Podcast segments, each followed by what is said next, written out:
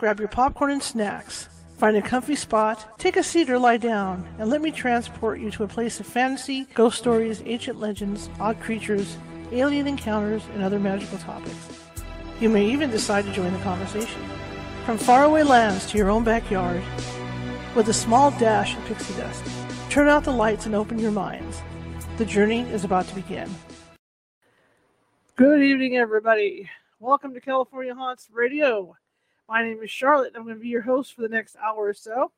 I'm also the owner of the California Haunts Paranormal Investigation Team based out of Sacramento, California, but we're 45 strong. What that means is that we're located up and down the state of California. So if you have any paranormal needs, shoot me an email, shoot me a, a, a personal message over at californiahaunts.com or californiahauntsradio.com, maybe even Facebook and I'll get back to you and uh, we can set up an appointment to meet.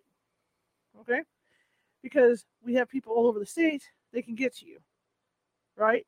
Almost you know, almost every county in the state of California. And if not, they're willing to drive. All right? So that's what we provide uh, services free of charge to come out and investigate your home for paranormal activity. We may not find it. It may be something that, you know, something normal that's, excuse me, normal that's causing the issue. That's what we go out for. Okay? We go out to see if we can figure out what's going on in your in your house, your home, your business, whatever. So look us up if you're having issues. If you're watching from uh, YouTube today, please uh, subscribe. And the way to do that is to click on the little ghost down in the left hand corner with the magnifying glass and the Sherlock Holmes hat. And that'll make you a subscriber. We have, I think, close to 250 videos over there different topics, not just paranormal, but different topics, like our guest last night, for instance. And just bear in mind, on June 23rd, we're going to have a celebration. It'll be our 200th show for this format. 200 shows. I can't believe I got that far with this, but I did. But anyway, be sure to be here because we're going to have some giveaways t shirts, books, things like that to give away. Hello, Jen. Jen. Jen's in the chat room. Jen's in the house. But anyway, tonight's guest was coming in on a topic that I had heard stories about this. In fact, you know, occasionally you hear stories about this. You know, people that get the that, that, that get donor organs and suddenly they kind of feel weird after getting the donor organ like like like you know you, you can feel somebody else's emotions and stuff or you're feeling you're seeing you know weird things that that seem to be coming from somewhere else once in a while you know tv will hit on this Grey's, Grey's Anatomy, right? You know, they hit on everything. I've, I've seen it on yeah, I've, I've even seen it on Grey's Anatomy. But my guest tonight um, is a paranormal investigator, and she has heard reports of this stuff. So we're going to be talking about that, and we're also going to be talking about what she, what she does with her, you know, with her investigating. So it's going to be a fun night. So without further ado, and you know, you guys know how I am about names. I want to let her come in and and pronounce her, her first and last name and then we can go from there. Okay. All right. And let's hope she doesn't sound like she's on helium like last night. That that I don't know what the heck that was last night. Let's see.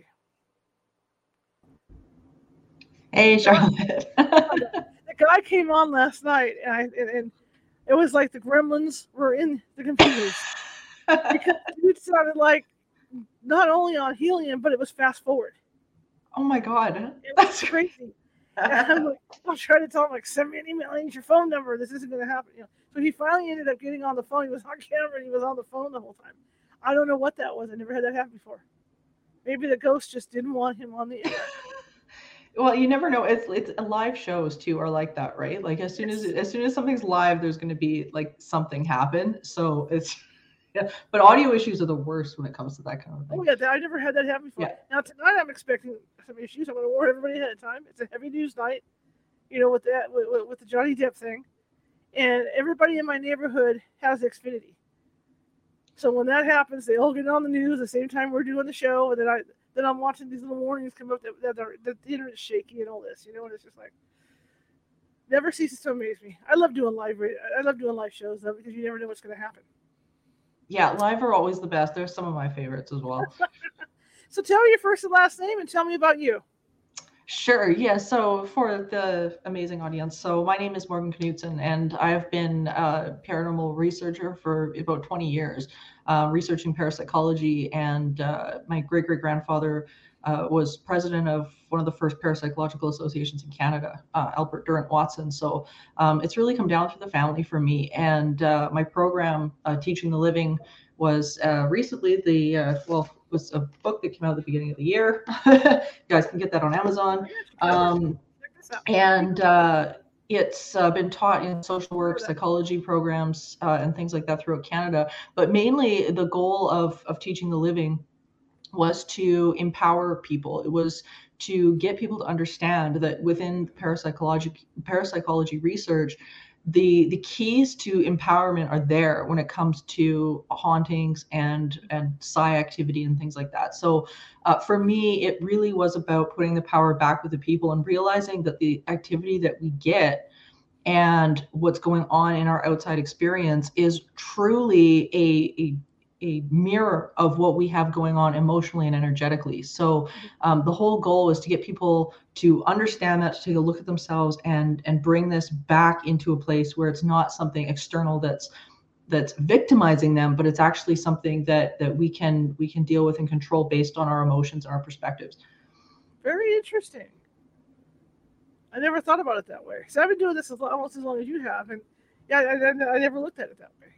Well, the, the the psychology and the research is there to back it up. And you know, when you you start digging into uh, parapsychologists like Dr. William Roll, Dr. Dr. Scott Rogo, um, and a myriad of different researchers, Anthony Peake, um, a lot of people along the way that have have published papers on this. And and when you you start to dig into it, and you start to realize that so much of this stuff, when you understand psychokinesis, and you can understand now what is becoming uh, sort of a a blend of both parapsychology and quantum physics, we can start to see where some of this stuff is actually coming from. And what we have thought over the years is something that's external. We're now beginning to realize that no, no, no, it's not external at all. That this is this is oftentimes is projected. And with the the the new revelations that have come about in parapsychology, where we're beginning to realize that enough focus can actually manifest consciousness outside of the body then a lot of this stuff that it that we thought at one time was just you know completely weird and unexplainable is now actually becoming something that is is explainable and tangible. And uh, you know we've got more to do with it than what we what we originally thought. That goes along the line of poltergeist. Yeah yeah. It's sort of that that idea that that you know we we have this ability to manipulate our environment with with our minds. But and i think it takes it a little bit further than that because oftentimes you know we think about it like you know okay well if we pick up a spoon we can bend a spoon kind of thing mm-hmm. um, but it, it's a very rudimentary uh, way of, of of seeing it now where, where now we're beginning to understand things like you know if if you focus enough you know that thought can become the thinker and when we when you start to look at it that way and you realize like you know what we're putting out there and what we're projecting is mm-hmm. taking on an air of its own then we can really start to have a hard look at ourselves. We can't not look at ourselves. Mm-hmm. We we have to realize like, oh my, I got to roll in this, you know. You know what's scary is when you get older. My dad passed away in 2011, but then you start to realize how right your your parents were. Because my dad used to have a saying that said, "If you wish hard enough and you hope hard enough, that dream will come true." That's right. And this is what this is what you're talking about too. The Constantinos were working on a on, on project with EVPs that way where they were able to manifest and create their the ghosts themselves on the EVP. That's right, and and it's it's been done before. Um, there's been a, a, number of experiments that have been set out that way, including a very famous one from Toronto called the Philip experiment.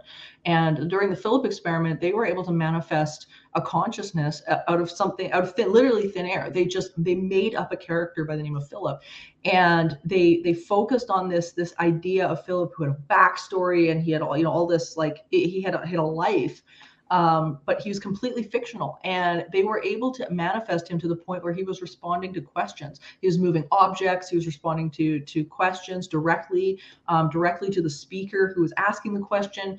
Uh, and this went on for, for quite a long time and it was replicable in a, in a second experiment uh, with a character by the, they called lilith completely different group of people. Um, the experiment was put on by the toronto society of psychical research uh, and mensa and uh, it was it was very successful and repeatable. It probably to me it's one of the most prolific experiments in parapsychology that's ever been done. Um, the researcher Anthony Peake, he's actually looking at, at doing it and re- doing it again um, with new parameters in the UK, and uh, it's it's so yeah, it, it's stuff we can't ignore. Well, you know, there's a restaurant up here in the foothill in, in, in the foothills that for for us it's famous because it's been around for a long time as being haunted. And I remember going up there, and they said, "Well, the ghost you can tell that she's there because you can smell violet and all this." I sure as heck smelled it when I was up there. Got my EVPs and all that stuff. Turns out the people that own the restaurant made the story up. And so they they were able to manifest it. And then every ghost hunting team that came in behind them, you know, came in behind that, was there talking to this being, and you know, the being got more colorful, and, and that's what that that's what's going on. She's it's stuck in the walls or wherever it's stuck in. But when you go up there, you're picking up something that's not even there. Yeah, and I think and it's it's so interesting because I think where people get stuck with this subject is they think, well, you know, you're saying it's all in my head, and that's not what we're saying at all. It is that this this is a, a projected phenomenon. Um, and it's it's not that people are making it up. It's not that people are crazy, and it's not denying that there there very well could be consciousness after death. I'm like a big believer in that. That right. Consciousness is fundamental. It's not emergent.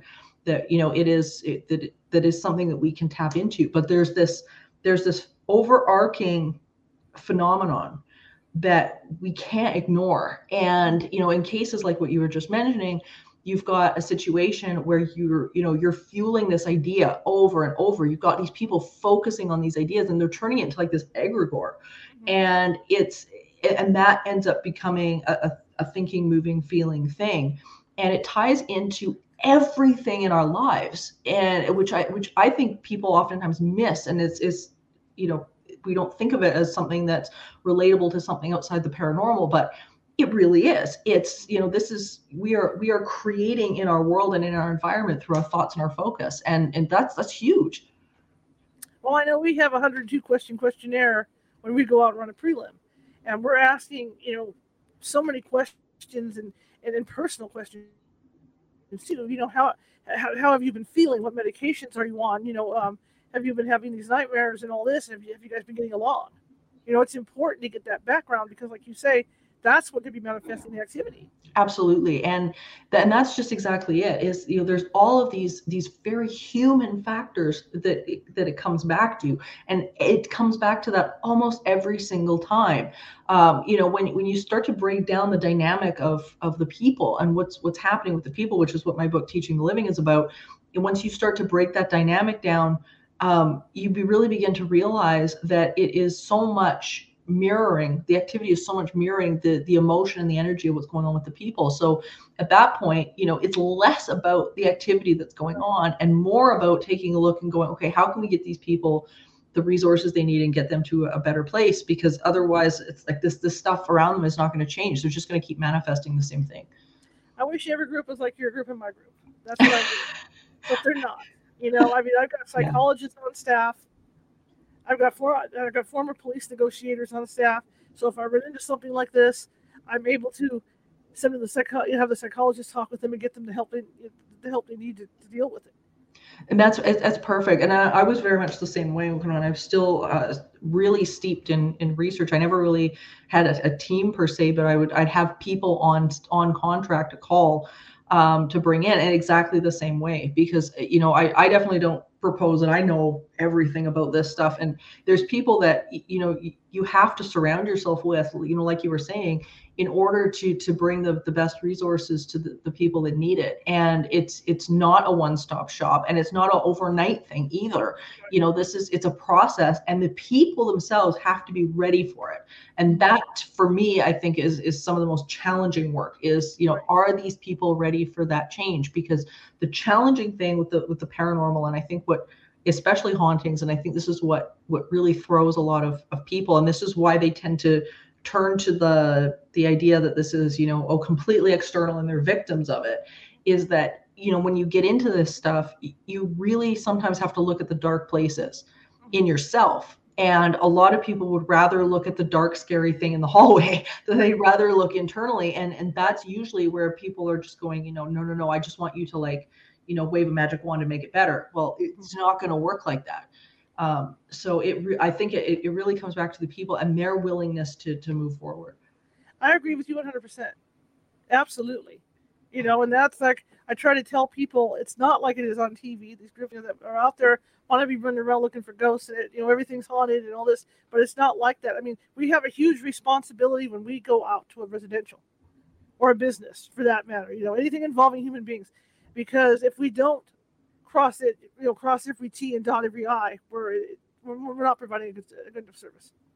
Yeah, and and I, I yeah I agree, and I I think too you know you you mentioned just just that you know that that level of responsibility, and and I think it is so key you know as we're going forward, especially in today's world, because we've got a lot of people right now that are feeling disempowered. We've got you know hundreds and thousands of people that are you know they're looking around feeling like the world's out of control feeling their lives are out of control for whatever reason i mean there's been so much going on in the last couple of years and you know i, I think we really have a, a, responsibility as people who are are uh, almost ferrymen of the unknown um, to turn around and say provide the right information. You know i'll, I'll never forget there was a uh, one of my, my dear friends Lisette Coly who's the, the president of the Parapsych- parapsychology foundation in new york.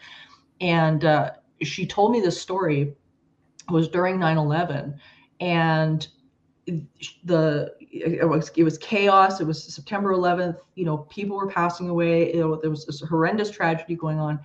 And was so interesting because she said she was getting a flood of phone calls and the phone calls weren't to check on her the phone calls were people with misinformation about the paranormal and they sort of sort of bought the, the they drunk the kool-aid of all of the tv shows where they're hearing things like oh people get stuck if they die a terrible death and like they're, so they're drinking the kool-aid of, of a lot of, of tropes that have been set up by television shows and and things like that and they were calling because they were desperate to understand what was ha- what happened to their loved ones that had just jumped out of the towers and it's like you I will never unhear that story. And she had to spend her time during 9 11 tr- explaining to the people that that was not based in science. This was not based in, par- in paranormal research. And it, it's just like, you know, we have to we have to be so careful about that information because that audience is the this is the audience that we're talking to. Um, you know, so we, we have to be we have to take it seriously and we have to be responsible for that well, I can't count, you know, how many investigations I've gone in where people have done their own investigation. Yep. they already have the answers when you're out there, and I'm going, well, I've been doing this for 20 years. You, um, you know, you, you you've just been doing this the last month or so, you know, and I run into that a lot. One of the questions, you know, a couple of the questions we ask too is, if, is uh, do they watch those shows to find yeah. out, you know, who, if they do, who they're watching. And then the and then the other question is, how do you compare what's happening to you to a TV show? Yeah, that's interesting because I, yeah, I think it's it's so it's tough right now because I think a lot of a, a lot of true parapsychology has been lost in in the the the, the programming and and we've got this this sort of phase that we're going through i think in entertainment right now where you know anything to do with the paranormal has got to be very horror driven so a lot of people are, are now associating parapsychology not only with the horror genre, but they're also associating it with the reality television genre, yes. which has been such a problem because um, you know organizations that I work with, like the Parapsychological Association and Parapsychology Foundation and Windbridge Institute, all of these places that are these like the the best minds in the world, and you know in regards to to science and consciousness and all of this and it gets overshadowed by these these ideas of of ghost hunting. And then you talk to the, the skeptics and the skeptics are looking at these tv shows going like this is the stupidest thing i've ever seen. And then they equate it with parapsychology which is completely wrong. Right. and so it's just it compounds a lot of issues for these i think these people that are not only experiencing paranormal activity in their house like what you're saying um, but they're also it, it's it's it's putting a, a, a damper on some of the actual research, which is phenomenal. I mean, this is the this is the the pinnacle of consciousness and understanding what that is, and yet you've got people that are you know still thinking that it's about running around in the dark chasing ghosts with flashlights. And it's like it it just it just doesn't compare. Well you've been around as long as i have and, and you could probably agree with this. When we first started doing this there weren't a lot of groups out there. Yeah when the Yeah, tv shows true. came on it was uncle bob just like we were getting uncle bob.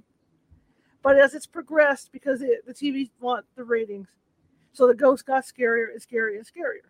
So almost every call we get is i have a demon in my house. I know it's a demon. Yeah, and yeah, and and I think what's what's sad about about that aspect of it too is that statistically, uh, it's something like ninety five to ninety eight percent of people that report paranormal experiences are it's really positive. So the what people are getting shown is this tiny little infantile percentile of cases that are negative. The majority of people that report parapsychological uh, phenomenon, they were usually are experiencing hope and they're they're excited about it it's changed their view on death they feel like they're not alone like it gives them all of these amazing positive connections Mhm. and so you get this this this tiny little slice of it where people are, are walking away saying this was like really really terrifying. And because it gets focused on you then have all these these individuals i think that are missing the connection they could have with Yes. their loved ones who have passed over. They're, they're missing these opportunities because now they're thinking okay well this is just evil i'm you know i'm just it's it's all evil it's all bad you know it's all demons or you know whatever they're saying and now you've got you've, you've got this dynamic where you've just got people that are, are missing out on i, I think a, a part of who they are which is which is non-physical Exactly, exactly. And I know, like, uh, you probably get the same emails I do from the production companies. And it's never, okay, what case do you have that's interesting? It's always, what case do you have that has a, dar- that has a dark entity or something bad going on? And I'm, I'm going, I don't do those. I, I don't get those. You Yeah. know, I'm not, not not that we've had haven't had dark entities, but not every case is going to be a dark entity. Yeah, I, I, I know, I know, what, I know what you mean, and and it's it's it's hard, I think, to convince a lot of them as well that you know this this stuff would do just as well if they promoted something positive. Um, like I know I've had that conversation with a number of producers over the years where I've said, you know, you guys would actually have a greater pool to pick from if you if you switch this around and started talking about cases that were inspirational um, that had the same level of drama, that had the same level of, of amazement, but were actually focused on the positive. Because oftentimes, even the shows that that you know that I work for regularly, which I which have been great, um, you know, they're always going, "Oh man, we're having a really hard time finding cases." I'm like, "Well, because you're picking from the wrong end of the pool. like, you Yeah. just switch over, you know." And and a lot of the time, what's interesting is that when you ask people, you know, have you had a paranormal experience? What's fascinating is that they'll turn around and say no. But if you say, have you had an experience where you've seen a loved one? They'll say yes. And it's because they don't equate seeing a grandma who's passed away with something paranormal. They're like, yeah, but it was just grandma. So even the, the phrasing now has become, I think, it, uh, almost antiquated and and uh, boxed in as something that's that's you know oh I haven't had a terrible experience so therefore I haven't had a paranormal experience. It's like Right. no, you, you probably have, but yeah, it's interesting. Well, I know you've done shows, and I know we've been up real close a couple times too, getting on to, to doing a show, having our own show. But I think I I think the killer of the deal is that I'm refusing to bow down and go after the dark stuff. You know, I, I'm, not that I want it all positive and happy, but I don't want to do a constant thing where I have to create evidence. You know what I mean? To to make it look good for TV, I'm not going to do that. So that's why they eventually we come real close, and then all of a sudden it's like, sorry, can't work with you. That's it. You know, yeah, and- I I know that I know the struggle. I'm going to stay like this because that's that's how I feel. Yeah, no, I, I agree, and, and you know, I've, I I know the struggle. There's I, I can't even count the the ones that I've turned down myself. Where it's you know, and I mean, I, I've I've been really lucky with with paranormal 911 and haunted hospitals, and, and the reason one of the reasons why I, I I wanted to work with them was because I really like the fact that they're giving uh, nurses and doctors and first responders a Yes. voice Yes. in in this because oftentimes they are completely uh, shunned for it.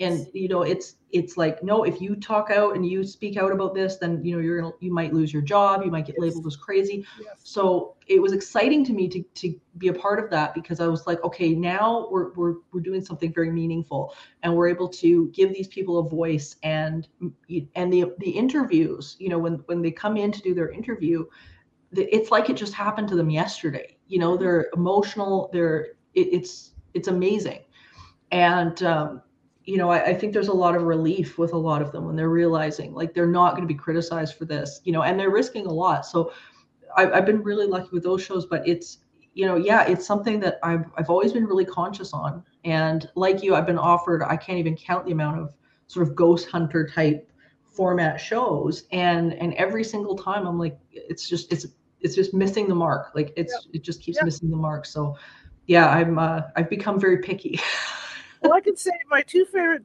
my out of all the paranormal shows on, Paranormal 911 and the Haunted Hospitals are my favorite because those people on those shows are trained, you know, the, the witnesses are trained observers. yeah. And they are they are not there there is no coaching going on either. No, no, like uh, there's no coaching. and you know and the, like the producers that, that I, I get to work with they're absolutely phenomenal. And they're really they really focus on having being able to tell that person's story and letting them tell their story. You know they don't pass them a script. They don't say you know just say this or just say that. Everything that's coming out of these of these people is is their genuine emotion and their true their their genuine feelings about it. So it's like you know it's yeah it's it's a special project to be a part of. They, they, really care about what's going on. Absolutely. Now that we've had our say, let's talk about donated organs. What have you found? I mean, in, in your research and in looking into this, what's going on with that? Well, that's, it's really interesting because there's been a number of of, uh, of researchers that have have pondered this idea, and that when you know you you get a, a donated organ or something like that, that there is some sort of um, uh, like transfer of of memory, of thought, of personality, all of these things that seems to come through. And what's really interesting about this is the fact that, like, I, my my mom actually had a, a personal friend who had this happen. She ended up uh, having a double lung transplant, and she, when she came out of it, she was a hundred percent different person, um, like completely 180 from what she used to be. And it was it was just the strangest thing. Um, but people report all sorts of things. They report memories. They report new talents. Um, where you know they went under not being able to play a piano and they woke up being able to play a piano or you know having completely disliked uh, one food and now they love that food or they're into sports all of a sudden and they hated sports before.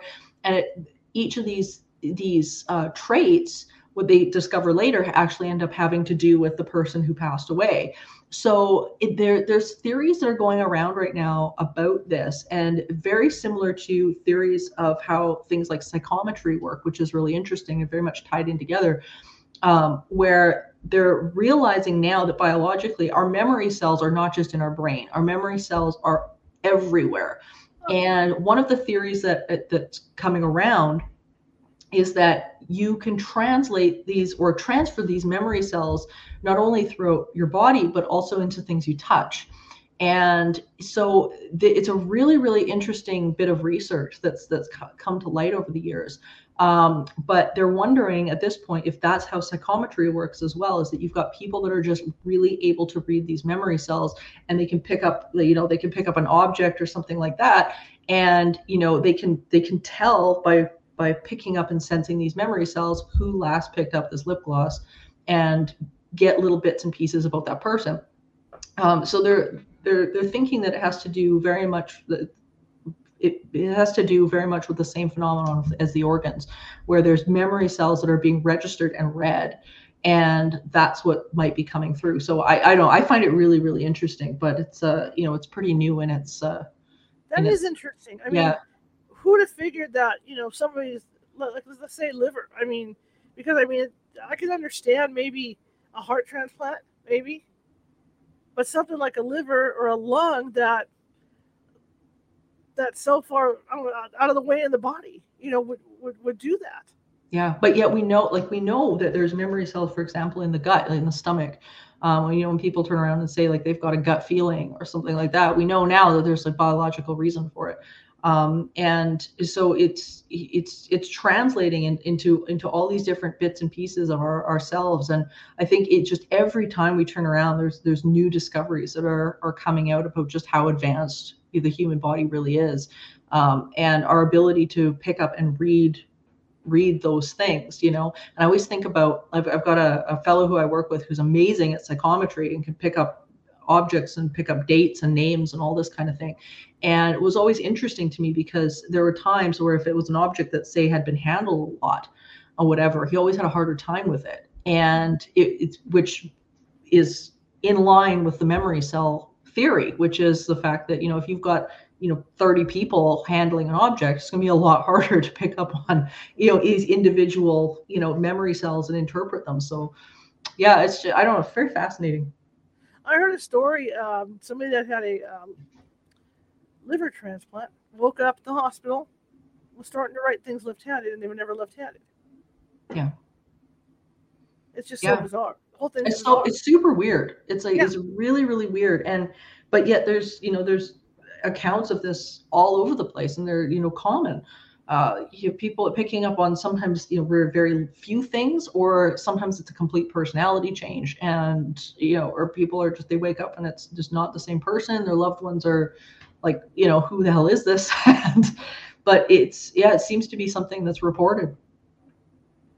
You know, it's it, it's just, and like I said earlier in, in the intro on this, TV shows occasionally will do this and have this, you know, in there that people can feel stuff.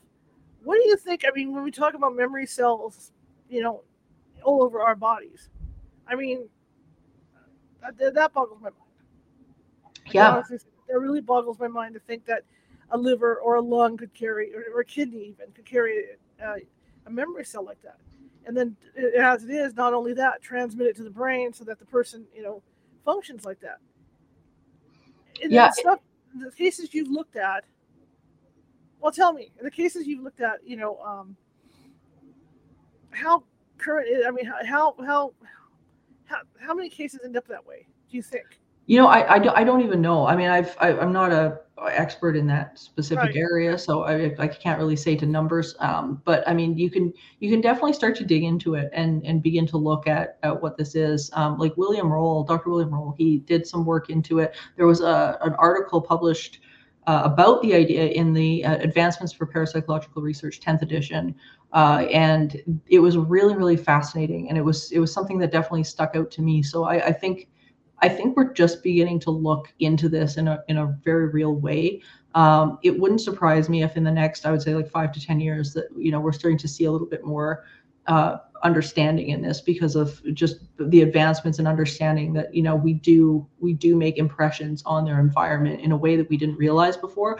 But I think we we kind of have to get our heads out of the idea that we have this this very finite body and that it's it's working in this very finite way and and i think we're starting to get there with with the idea that the the brain is is just is a translator of consciousness rather than the generator of consciousness and as that model starts to change with the help of things like quantum physics and things like that you know i think people are going to be able to to wrap their heads around this concept a little bit more that it's we are picking up on stuff that is so outside of our our our you know our initial what we think is our five senses and it's, it's going to be something yeah there's going to be stuff come out of this that I, I think we're we're just touching on Question in the chat room says, "What about blood transfusions?"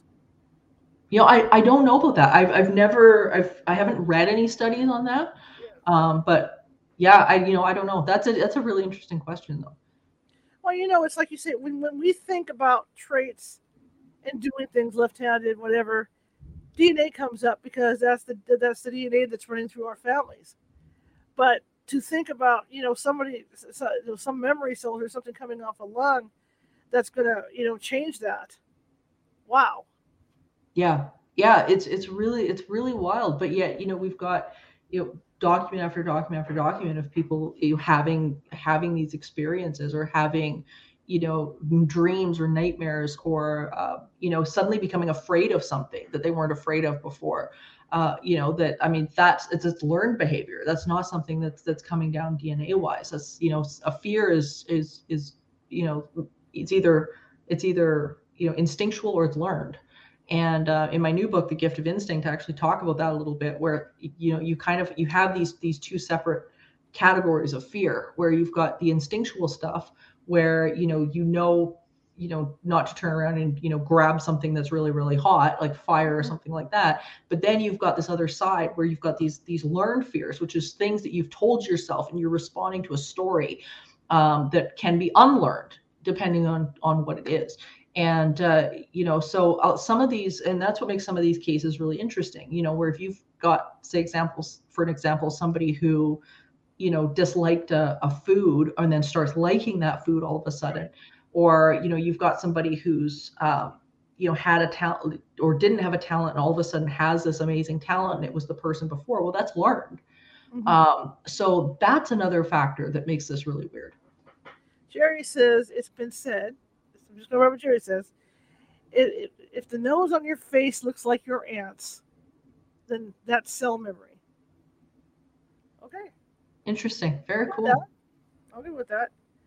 But what you know what what the, what's so fascinating about this is that, I mean, it be, I wonder if they could turn this into some kind of, you know how the government is, and it makes you wonder whether or not they can't turn this into into something other than what it is. I mean, like like you know you don't like you don't want people with pre, pre predispositions for this, okay? So if somebody dies and let's say they're not a very nice person, okay, we're not going to give out those organs. But with this guy, we're you know we want him to be an artist. We want him to be this. So let's give this guy this organ. It's, a, it's an interesting idea, you know, and I, I think we, I mean, who knows? We might we might start seeing more of that. I, I think they would have. Uh, uh, they would run into massive ethics problems. I don't know how they would get around the ethics problem with it.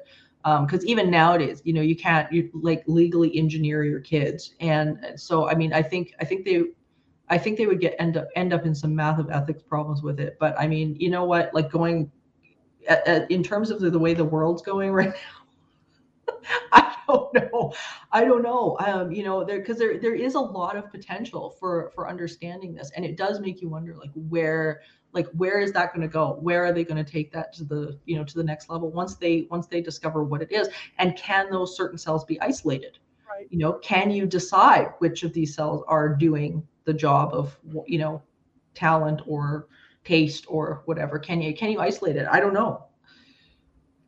Let's see okay she says what about the victims okay here's livy says what about the victims of organ harvesting and the trauma that goes with it that's yeah, that's interesting. You know, I, I don't know. I don't know if there's been any studies done on that or not. Um, I've not heard of any, but not to say that there isn't. It, it's not out there. Absolutely. I was thinking of this book I read a long, long time ago, and it had to do with being able to go into to, to, to so somebody would give a gene sample when they were pregnant. Gene sampled themselves, gene sampled the baby. They were able to look at the the alcoholism gene or whatever was bad. And the idea behind all this was it was in the future, of course, that they were able to take those particular genes out. You know, and this sounds I mean, this is close to what that is. well, it, it. it is and it isn't because as I say, like I think I, I think being able to isolate isolate those and, and I think there's there's still really have we really have a base understanding in terms of memory cells as well. Like you know it's not it's not to the point i don't think where you know we we've got like a almost like a mapping a genome for for for memory cells or anything like that.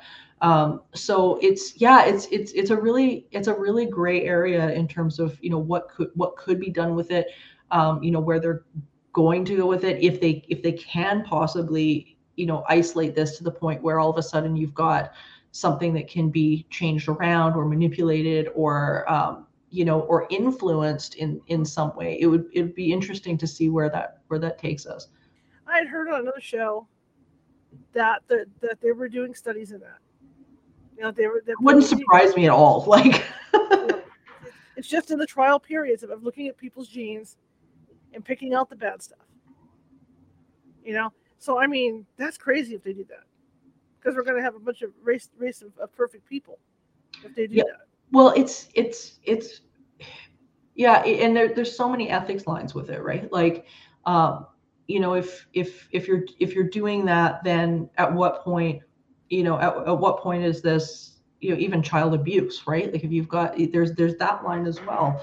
Um, so yeah, it's it, it would be really really intriguing. I think for I, I think right now, in terms of at least this, the, from what I've read and whatnot, in terms of, of the parapsychology and I think they, you know, they're what they're really fascinated with is that when we're interacting and we're, you know, say for example, like, you know, interacting with our environment or what, you know, whatever's going on, that we're leaving these bits and pieces of ourselves, you know, even without that level of manipulation, you know, like without that level of cellular manip- manipulation with this, we're leaving bits and pieces of ourselves like on tables when we touch them or whatever. And like it's it's it's a really interesting idea that we're leaving these imprints and like just to go back to things like the philip experiment and things like that you know here we are just like leaving imprint with thought alone you know we're, we're projecting this thought and we're projecting these things and then we're in you know we're imprinting you know if if the cellular memory thing when we're physically you know interacting with something is correct we're leaving those imprints as well. So it's like here we have an environment where we're like imprinting on these various things. And like I don't think people think about it that way. You know, we think that we're kind of just apart from the environment that we're in, and that's just not true. Well, I was just thinking while you were talking to, you know, uh, drinking a glass of water. All it would take is someone to grab that grab that glass after after you've drank from it, and let's say you have positive attributes that, that, that somebody would be interested in. It wouldn't even necessarily, you know, if it gets that far, it wouldn't even necessarily have to be the government. Maybe somebody's sitting having dinner in a restaurant, and they know you to be, you know, very very intelligent. You, you graduated from Harvard or, or whatever, you know, and so if you drink from that thing of water, and they go over steal the glass, preserve, you know, preserve your saliva, and say, hey, look, I'm going to have this baby. Let's, you know, let, let, let, let's add this to this.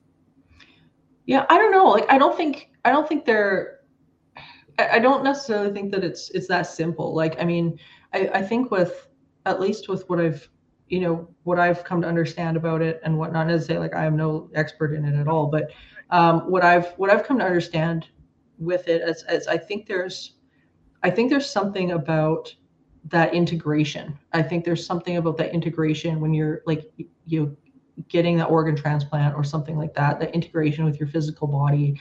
I think that's that seems to be a, like one of the key factors here Sure. with with what this what this is. So I think to I think it's oversimplifying just to turn around and say like you know oh just take a you know a, a Right, you know drink from a glass of water.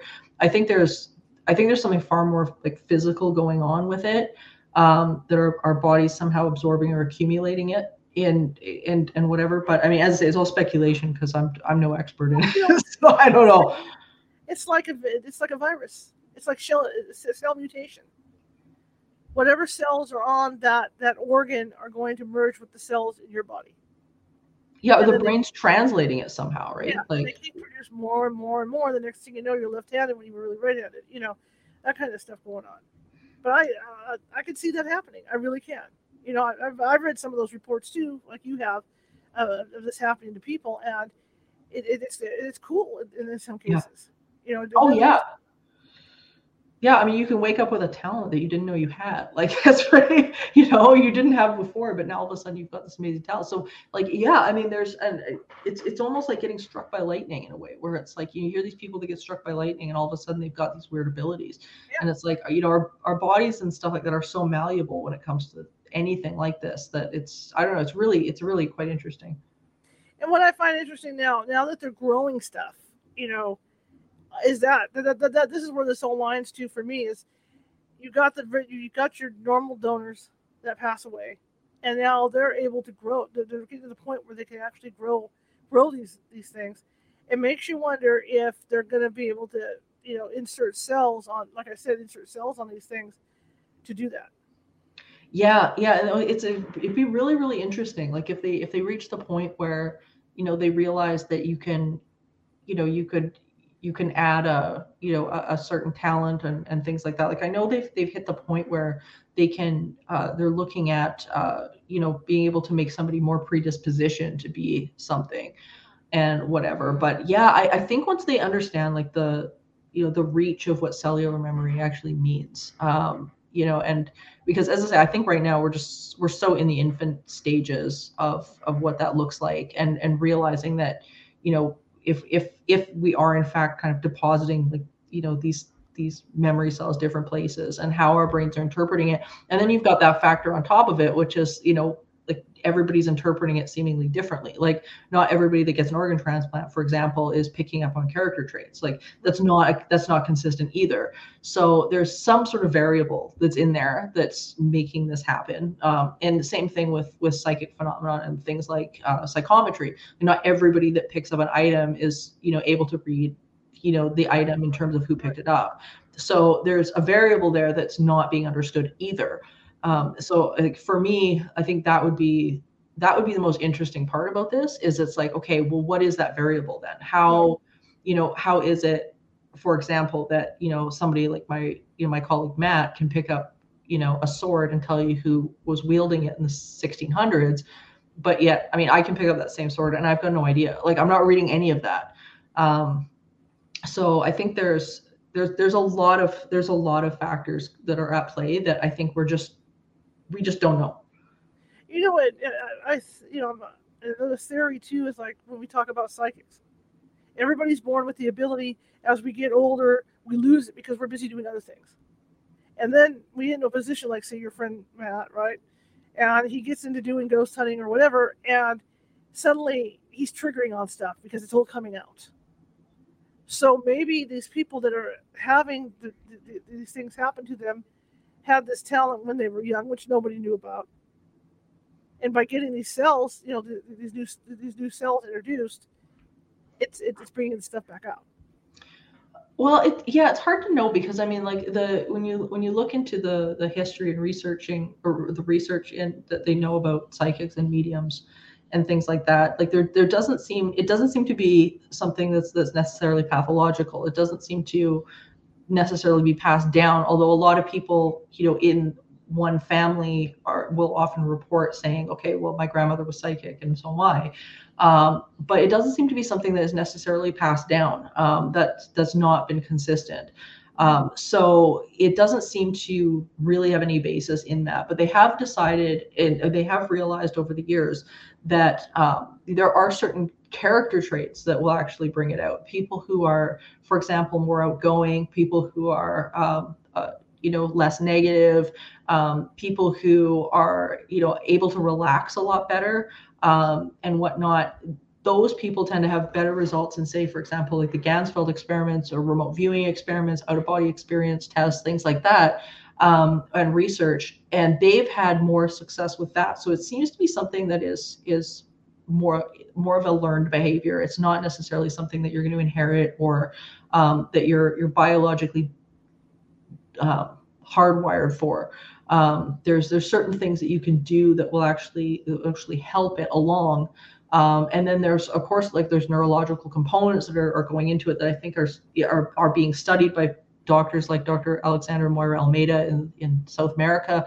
Um, he's been doing some amazing research with fMRIs and and mediums, um, and his studies are, are quite incredible. Um, but you know, I think I, I don't necessarily believe that it's something to do with anything cellular. I, I think it's got to do either with something that's uh, you know both learned and something that's more uh, neurologically based.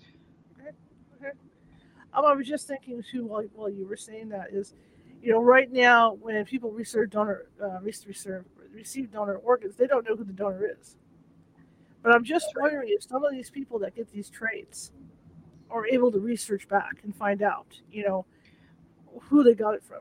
Well, some have because uh, you know, or they've you know they've become friends with the family or something like that of the the loved one who's passed away, and that seems to be where some of this this is coming from. Where you know they say you know okay well you know this person just you know I got their heart or something like that, and then they're coming out with things or you know they're doing things that the you know the family is saying like oh my god that was so and so you know that that's that's absolutely something that he used to love to do um, and and stuff like that. So that seems to be where a lot of the time that, that this is coming from is like family members and whatnot that knew the person when they were alive.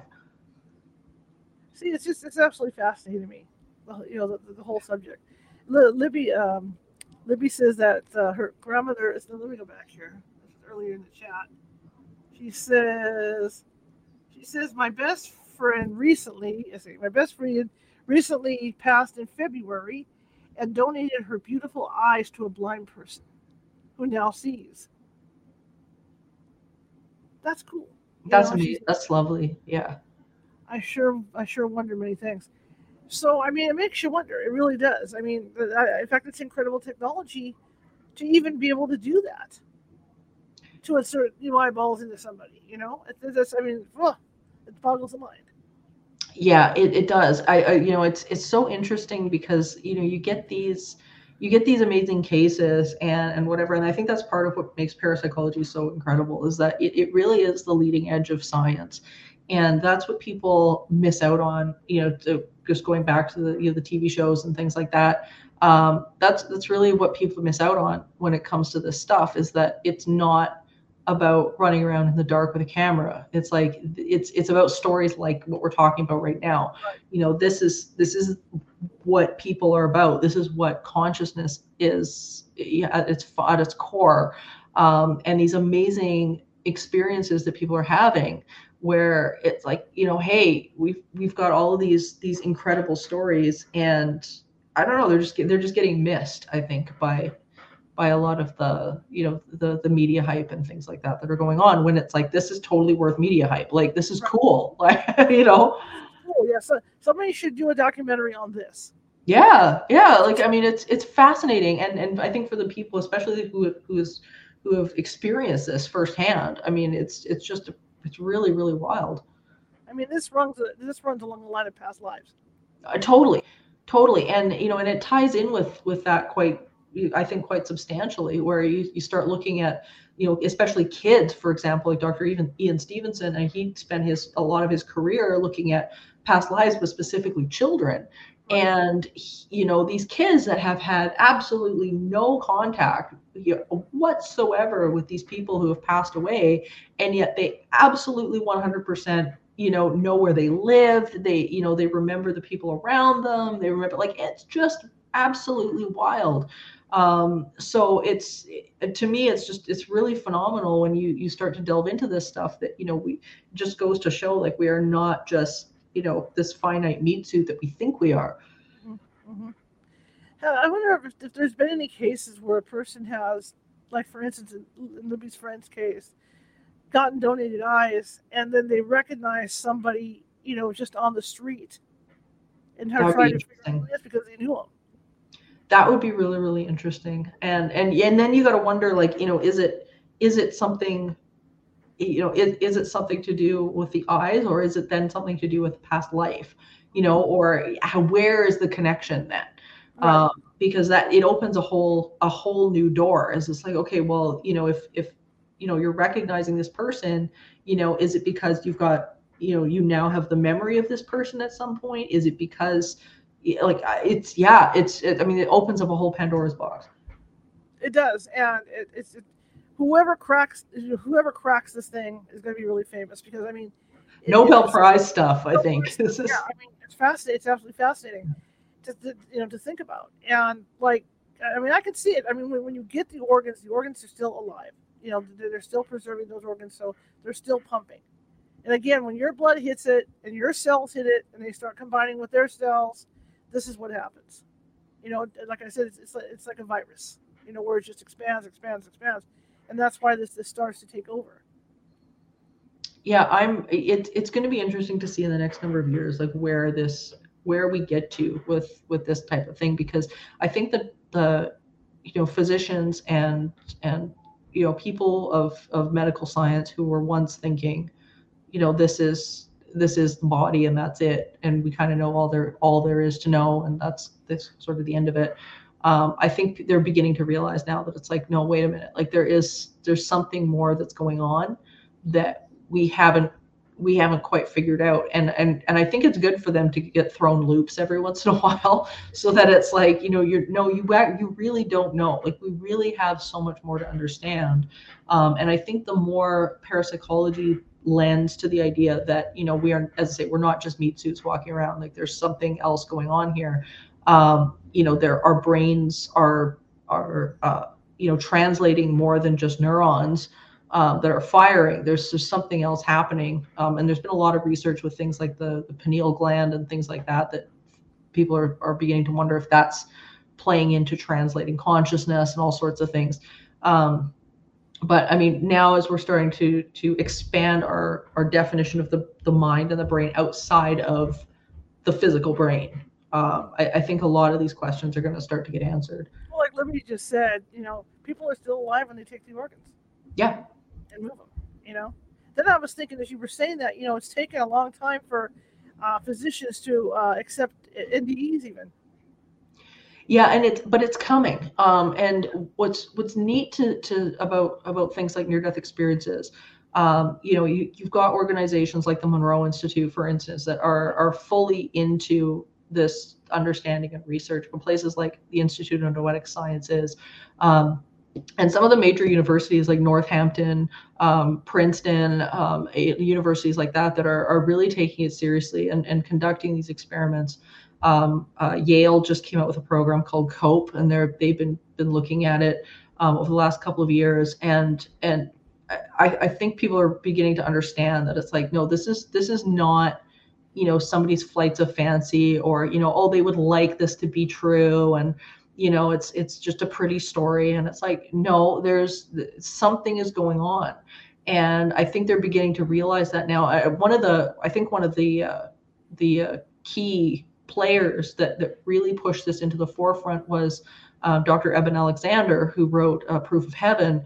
And he was a, a, neurologist and he ended up with a, a very strange case of, of meningitis. And I, I wrote about him in the gift of instinct um, where he had this very rare case of meningitis and he he essentially died. He ended up in this coma, and uh, he had this incredible experience where he encountered what he later discovered to be a, his sister, who was he had never met. His sister had passed away a long time ago, and he had never met her. And he came back with all of this incredible information and these stories um, that he experienced. And of, of, course, all his critics came forward and said, "Oh, you were on medication, and you know your brain was traumatized, and oh, that's what happened to you, and so on and so forth." Um, but nobody could explain the fact that he'd seen his sister, and uh-huh. and that he who he had never met, who he recognized in, uh, immediately. And he had this incredible story to tell, and he wrote a book about it. And of course, here's a guy he's a neurologist like this is not somebody who is a layman that's you know just wishful thinking this is somebody who is critically thinking through his experience and he's going this happened um, and it's it's absolutely fascinating story um, and something that i think he was uh, like it, i mean it, it just touched him for the he's been speaking on this now and speak for speaking engagements and ted talks and stuff like that for for a long time. But it's like here you've got people who are having these experiences that are not just you know oh they're a religious zealot or they're you know whatever. It's like no these are these are scientists that are going like this is something else. Mm-hmm. You know that that's like that story that, that that little boy that they made the movie out of. He had a dead i think it was a dead brother that he didn't even know about. Yeah and that's and that happens frequently where people are you know they're they're meeting these individuals on the other side, um, Robert Monroe, who founded the Monroe Institute, um, when he started experimenting with sound technology, and because he was a he was an audio engineer, and uh, when he started experiencing with ta- sound technology and inducing out of body experiences, one of the things he did, he had two friends pass away, and he induced one of his out of body experiences, and actually ended up meeting one of the friends while he was in this out of body experience. And it was it was really really fascinating for him and it pushed it pushed him to build the monroe institute. And he later uh, helped to train the cia in remote viewing and out of body experiences um, in terms of uh, uh, uh, uh, training them for their program their one of their espionage programs. It was called the gateway project. And um, it was it, it, it was impactful enough that it really really got people's attention. And one of the remote viewers that, that worked there um, uh, uh, robert mcmoneagle um, he turned around and ended up working for the monroe institute and is still working for the monroe institute. Um, but it's yeah it i mean this the, the programs and the you know the studies and whatnot it's, it's no joke. It's being studied by by real people See, in summary, you know, like I said before, there's going to be answers coming. They're forthcoming. Yeah. It's just slow for the scientists to get on board to look at this stuff. Well, and the you know, and the damn thing is, you know, they they are on board, and I think what's what's what's happening though is that you've got people who you know they are on board, they are taking it seriously, and, and whatnot, and then you've got this like this slice of of people who are militant about the fact that it's not happening, um, and I think that's where some of this gets really lost. Is it's is that you know the the real scientists, the the people who are you know considered, you know, the legit scientists in the labs and and universities like Princeton and Yale and Oxford and all these uh, Northampton and, and whatnot, they are involved. They are doing the research. They are involved. They're publishing papers constantly. There's thousands of papers. You go to academia.edu, and I mean there are thousands of papers out there that are are on this subject that are published. They are peer-reviewed papers, and you know, and then you've got this fine line of these skeptics that are saying, you know, oh no, no, that's not happening. That doesn't exist we're past that we're Yeah. past that we know it exists we know it's happening and you know now it's not a matter of what of of you know if it's happening it's why why is this going on what's Right. causing it so i mean i think the the skeptics and whatnot you know that are back going like oh this doesn't exist catch up like you know we're past this already let's start asking the questions that are going to matter You know, the the skeptics. you know, uh, I always thought of it this way. We have the Mark Twain riverboat here in Sacramento, and there's the skeptics that if Mark Twain appeared to them in, in three dimensional form, but he still looked like a ghost, and he shook their hand and introduced himself and slapped him across the face, they would still think there was something more to it. Yep. Yeah, absolutely. And you know uh, what I've what I've found over the over the years of, of doing this, because I get I get questions about that a lot. It's like, well, what do you you know what do you say to the, the you know the skeptics and and whatnot? And I mean, honestly, it it kind of comes down to a couple of things, is that there's enough evidence out there. There's enough peer-reviewed papers. There's enough there's enough out there that would blow most people's minds away. And you know, even uh, uh, Jessica Utts, the president of the Statistical Association, the American Statistical Association, uh, she had come out a number of years back and said that literally the, the level of testing that goes into something like Advil is so much less it, than it goes into the study of psi that if Advil was put up against a tests that were as rigorous as the psi studies, it would fail and yet everybody will take it for a headache. Everybody will pick up an Advil and take it and know it works. Um, where you know, for some reason, you can put all these papers together and you still get these people that are like, it doesn't work. But I think, and I think what it is, and I've I've thought about this long and hard over the years, is like what makes it, what makes this so difficult for people, and I think it's because the paranormal and and non-physical causes us to challenge a, a, a paradigm of the world around us. And it screws up people who have defined their physical world as physical. And it's like if you've got somebody who is you know has finally sort of gotten control of their world by describing it and and viewing it as something completely physical then by turning around and saying okay now we're going to introduce this new factor it's like you you're not asking them to to look at evidence. You're asking them to completely alter how they're how they're able to cope with what they're seeing. And I, I think that's where it gets lost. So immediately you just get well that's crap or that's stupid or that doesn't make sense or whatever when it's like no there's there's plenty of evidence to to say otherwise. Absolutely. Morgan, this has been fun. absolutely it has great hour. I'd love to get you back on again. I could talk to you for hours. sounds great to me topic, you know. I'll, I'll be sure to look. I'll be sure to look out for you on, on my on my two favorite shows. oh thank you You know, what's next for you? Oh gosh, you know, I've uh, well, I'm always always doing my podcast, Supernatural Circumstances. That's running any platform you want to download it on. It's there. Um, Spotify, iHeartRadio, you name it, Apple Podcasts, all that stuff. So Supernatural Circumstances with myself and my co-host Mike Brown uh, from Dark Poutine. And um, we've got, of course, my, my new book that just came out, The Gift of Instinct, Paranormal Lessons for an Extraordinary World, um, is really about, it's about empowerment. It's about finding your life's purpose. It's about understanding exactly what we've been talking about tonight. There's a non-physical connection in everything we do and that non-physical connection is there it is available to us and it will draw us forward in instinct and and pull us forward to to what we really want in life and the book is divided up into 10 lessons and each lesson talks about people like Robert Monroe, J.B. Rhine, Eileen Garrett, all of these these names in parapsychology who went through hell. And what pulled pulled them through was was their ability to tune into non-physical. And we all have that. So that's what the gift of instinct is about. Um, so there's there's that. And uh, i'm hoping to bring more of my live shows and whatnot to to the world uh, in the next number of months. Because um, that's what I, I, love to do the most is is teach do live presentations.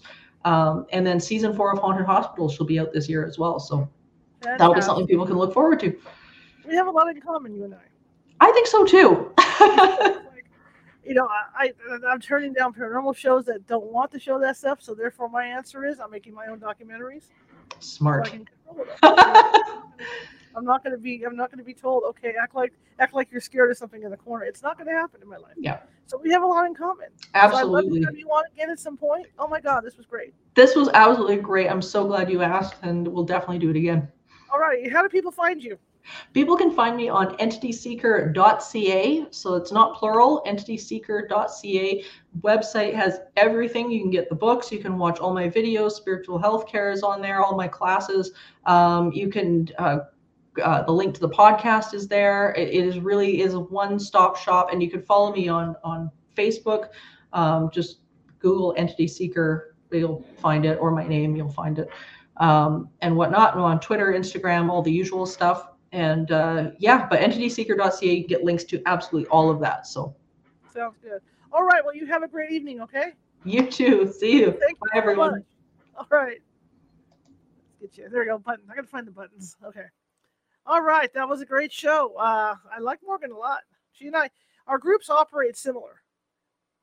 I can honestly say that our two paranormal groups operate similarly, and it's taken years to get to the point that we can operate like, like that. Anyway, tomorrow Janet Lindgren is going to be on. She's 85 years young. She's a psychologist and she deals with dreams. So she's going to be on to talk about dreams. And if you have any dreams that you would like to talk to her about or, or let her know about, she will be here and she'll she can talk to you about them. So she's going to be joining us tomorrow, 6:30 p.m. Pacific. Okay, we're going to be here our usual time. But anyway, I want to thank you all for coming. If you are watching from YouTube, please subscribe. Uh, again, there's that little ghost down in the bottom right hand corner with the magnifying glass and the Sherlock Holmes hat on. That's our little uh, YouTube mascot. Please subscribe through that. If you like the show, share it with five people. If you hated my show, share it with five of your enemies. We are equal opportunity here at California Haunts Radio. If you want to check out the California Haunts Paranormal team, check us out at californiahaunts.org, or you can come to californiahauntsradio.com to check out all our shows because there's always a link over there to get into our YouTube page, which has all of our shows. Plus, there's also a link to our blog talk shows because before we did this for the last two years, we were on Blog Talk for almost 10 years doing the show. So you can you can check those out as well. Uh, you see the ticker down at the bottom. That's because our team um, doesn't take any money to investigate. So everything that we do comes out of my pocket, as I'm the owner, as technically I'm the owner of the team. The equipment, the computer for this, the mics, everything. So if something breaks, comes out of my pocket. If you could find it in your heart to help keep us on the air, so we can keep doing this, more guests, you know, like Morgan, that would be great. You can do that at PayPal.me at California Haunts, or if you're uncomfortable with PayPal, Venmo, and then type in California Haunts. But I want to thank you all for coming tonight, and I'm going to show once again show you Morgan's information. Thank you, Libby. And I want to thank the people in the chat room tonight. Let's do that. Libby was in the chat room. Jerry was in the chat room. Nancy was in the chat room. Marisa was in the chat room. And Jen was in the chat room tonight. So uh, thank you all for coming and being in the, being involved in the chat. I really appreciate it. So I'm going to show you Morgan's uh, contact information and her books, and then I'm going to get the hell out of here. okay, here we go. Okay, website that's entityseeker.ca. Hit the mic. See, that's kind of I'm having. Okay, Teaching the Living is one of the books, and The Gift of Instinct is the other book.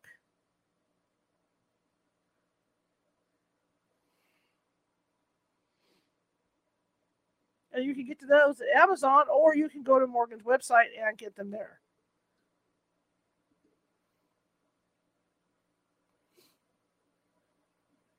Okay, well, I'm going to get out of here. It's hot, and uh, you can hear the air conditioner in the background. It is just hot. And uh, remember, we have we also have a TikTok. So if you're ever on TikTok, come join us over on TikTok. It's under California Haunts. Anyway, I will see you tomorrow. Have a good evening.